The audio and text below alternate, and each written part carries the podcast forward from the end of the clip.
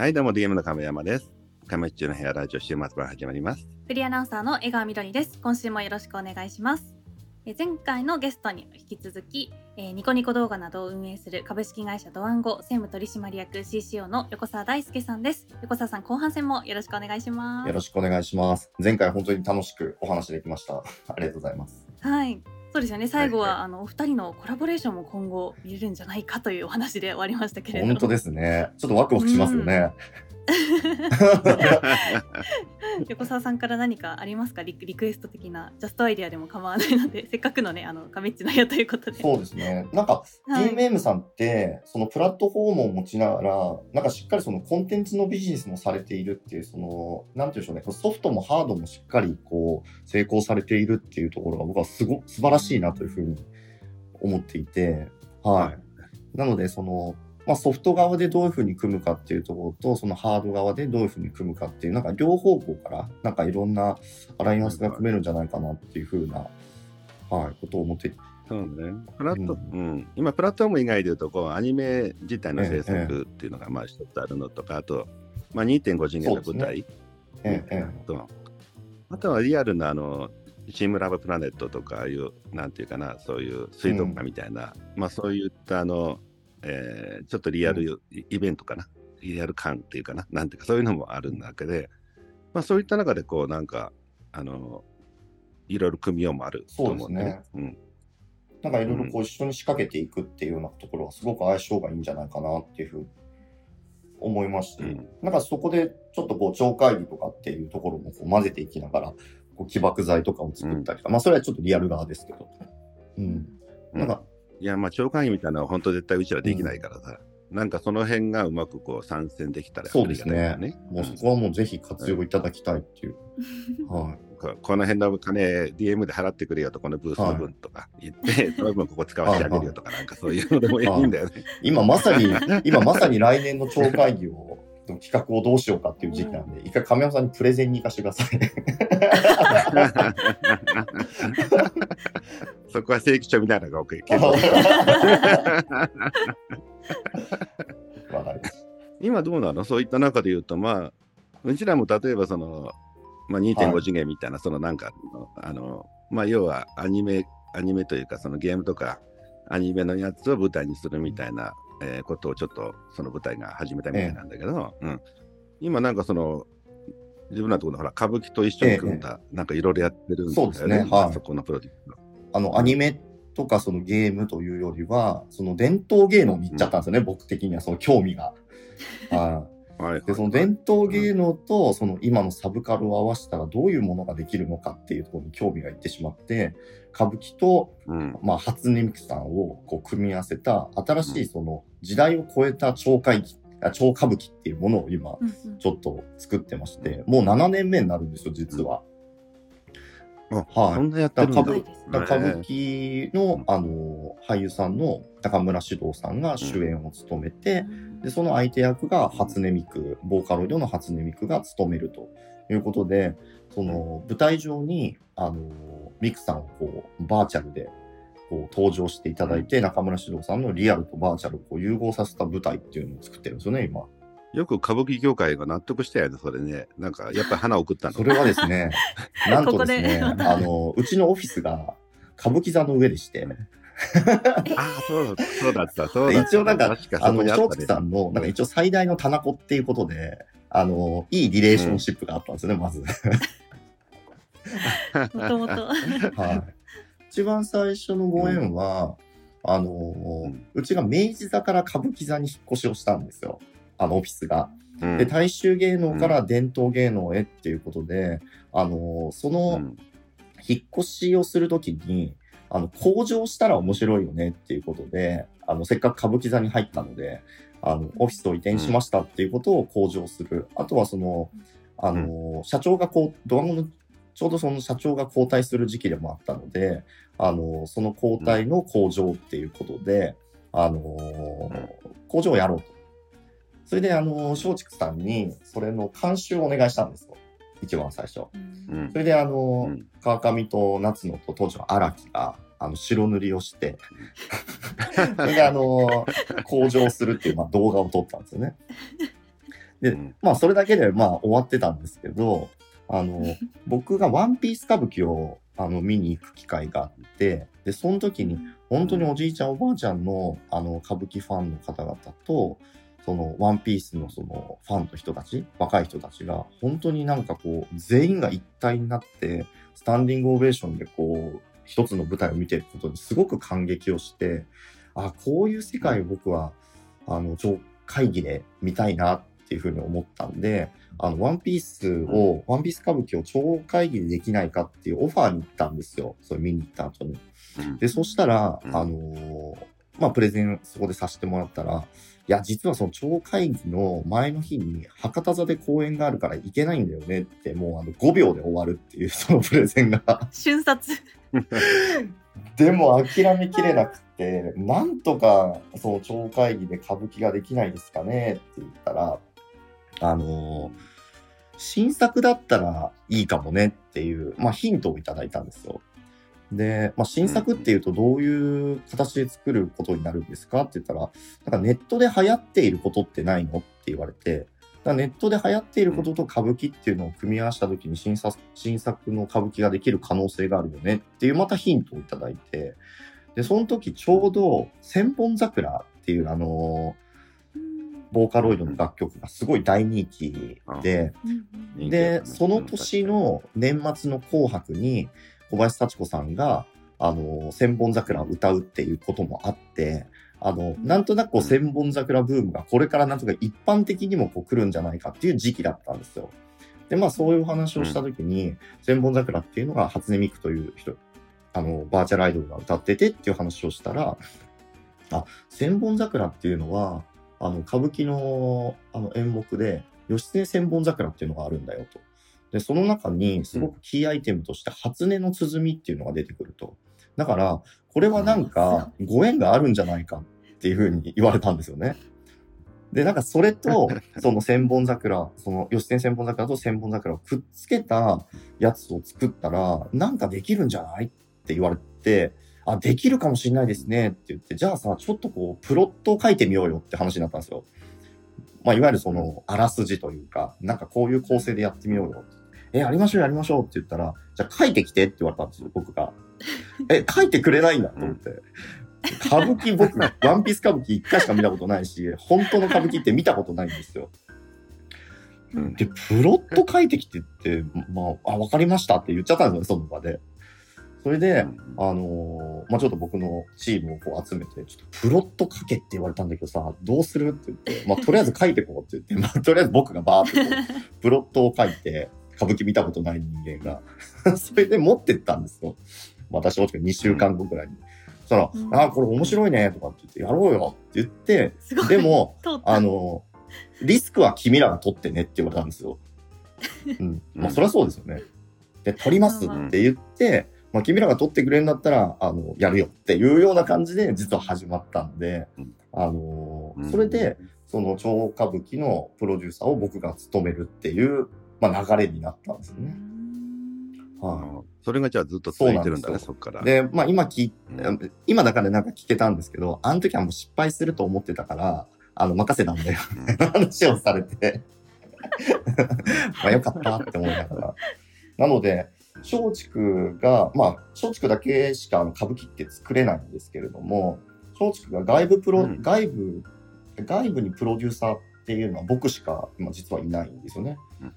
脚本家とか演出家とかの方っていうのは、まあ、外の方がいる、外の方を使うんですけど、プロデューサーは必ず松竹の人が務めるので、うん。なので、なんかまあそういう、あのー流れで、僕は今歌舞伎を、こう、なんていうんでしょうね、こうプロデュースできるプロデューサーに今、ならしていただいているというような感じで、はいはい、今ちょっと面白い時期です。はい。でもほら、いろんな方、まあ、川上さんの無茶ぶりでさ、その、何コンテンツから、なんか、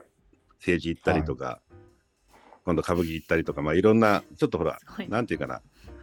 同じ世界の中でも、ちょっとかなりいろんなこと変えてきたじゃない、こう。うん。で、今ほら、まあ、状況も、まあ、いろんな外資の波とかも含めたり、こう、どんどんなっていく中で、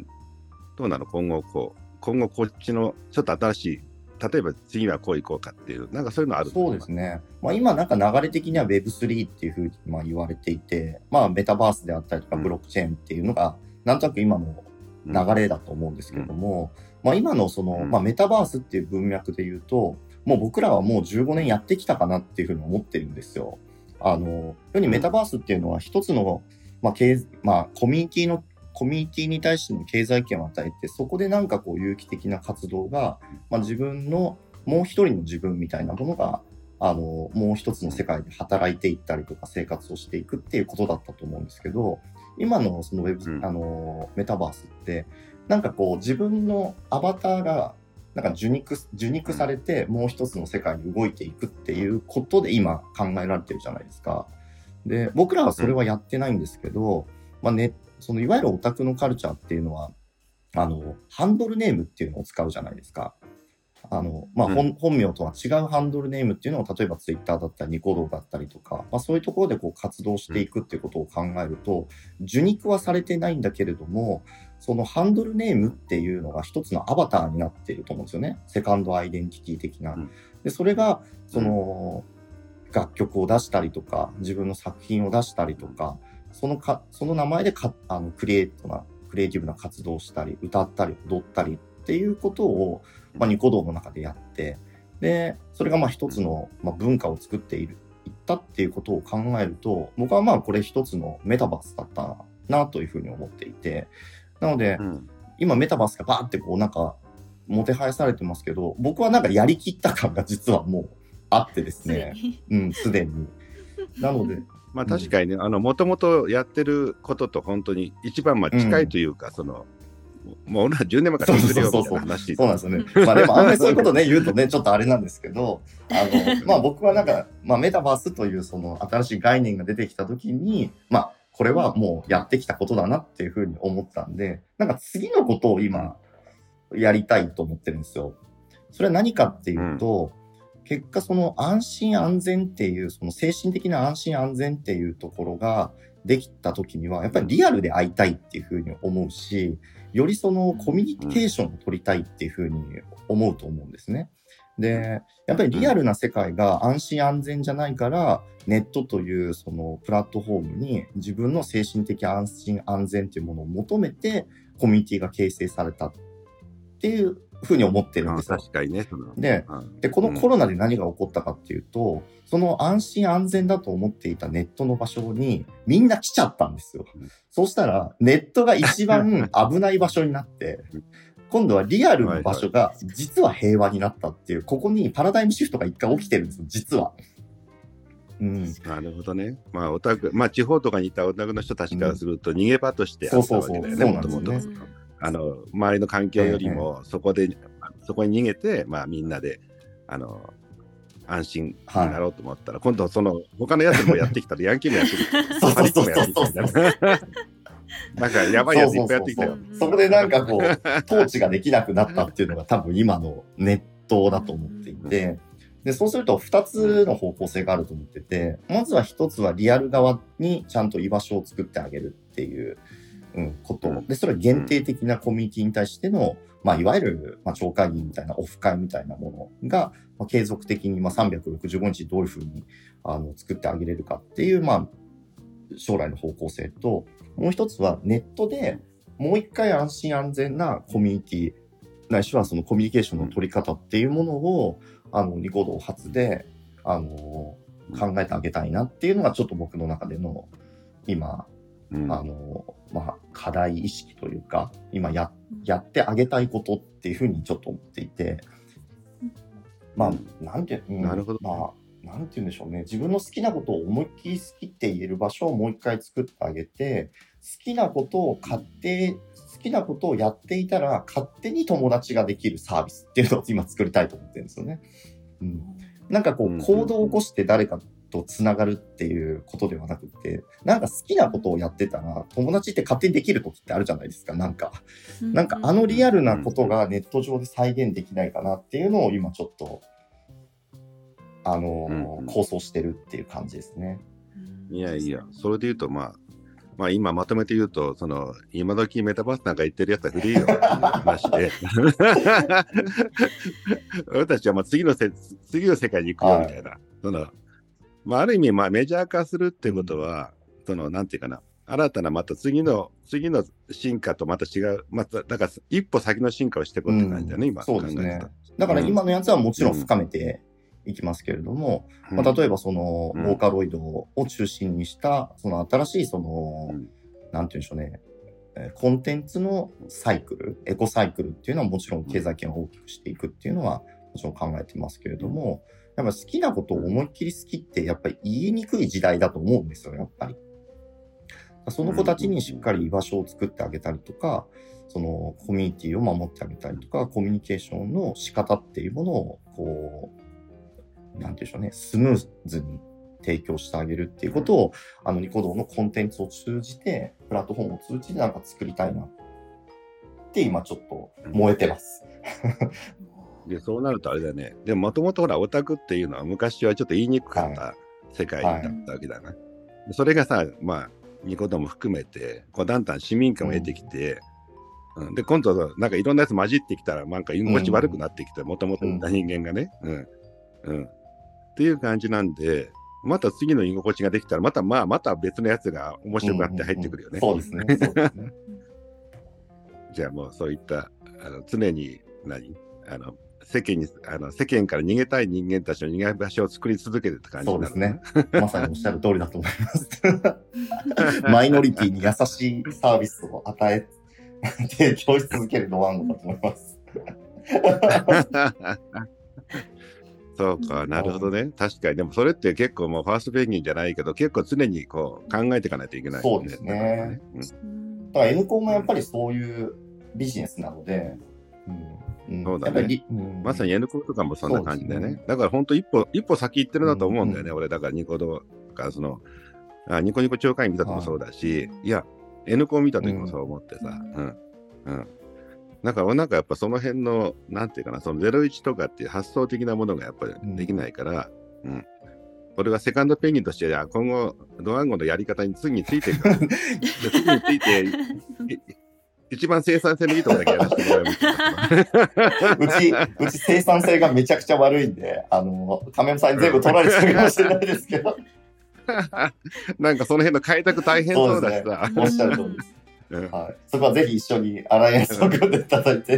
うんそうだね。だから、俺はその超会議とか昔ニコファーで見に行ったみたいなもんで、はいあの常にこうドワンゴの動きを勉強しながら、美味しいどこ取りしようかなと思います。これぜひいろいろご教示ください。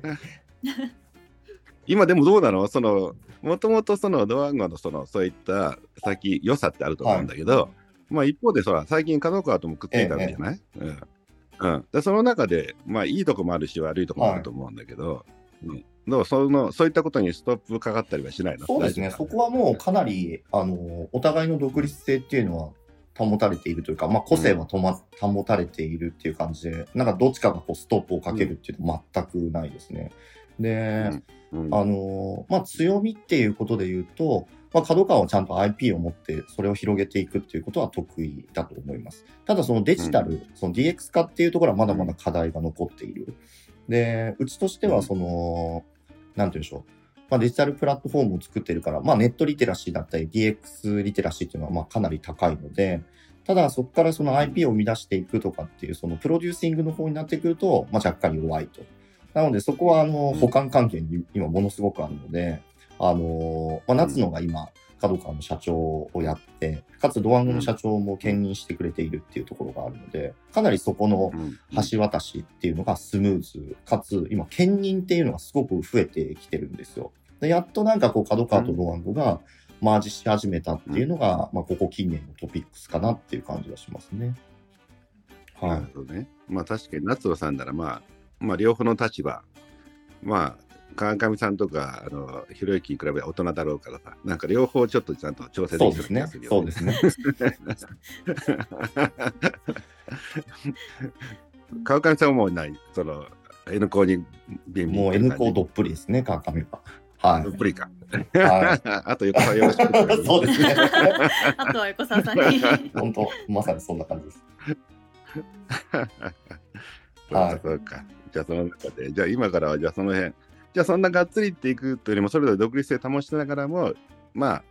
いいとこだけ協力しちゃうって感じでやっていくそうですね。だから、角川とはもうかなり打ち合わせも増えてきてますし、あのーまあ、うん。同じ機能が2つあってもしょうがないから1つにしていこうよっていう流れは、ここ近年出てきてるところではあるので、あのーすごくシナジーは感じてますね。うん。今までより、うんここ1年ぐらいの夏の体制になってからは、すごくシナジーがうん増えてきてるっていう感じがします。うんいや、ドワンゴがあんまりこう、ファーストペンギンになってくれないと俺が頑張ります。だからもう、あの、ガンガンちょっと新しいことやってほしいんだよね。いっぱい失敗を、失敗を見せに、見せます。うんちょっといっぱいし 失敗しながらちょっと遠目で見てるっていうのが一番ありがたいからね。最近なんか失敗に厳しい社会なんでね、なかなか難しいですけど、チャレンジしろとかっていうね、社会にに見えるんですけどね、失敗を見せると厳しい社会なんで、なかなかねよ、ね。最近なんか喋りにくいよくいですね俺なんかもう昔よりもなんか言葉選ぶようになっちゃったもんね。本当おっしゃるとりですね。うんいやいやいや。まあ、そこはもうちょっと、あの、横澤君に犠牲になってもらって、どんどん炎上したり、あの、失敗したりしてもらうと助かるんで。すごいです。うん。でもまあ、とりあえず、あの、失敗するにはちょっと協力しろってことあったら、ちょっとわかりました。大至急いきます。いくらか、いくら、なんかできるかもしれないから。はい。じゃあ今日はもうありがとうございます。こちらこそお呼びいただいてありがとうございました。ははい。またじゃあ、まあ、飲みに来てよ、たまに。い。ぜひお願いします。はい。ありがとうございました。横澤さん、はいありがとうございました。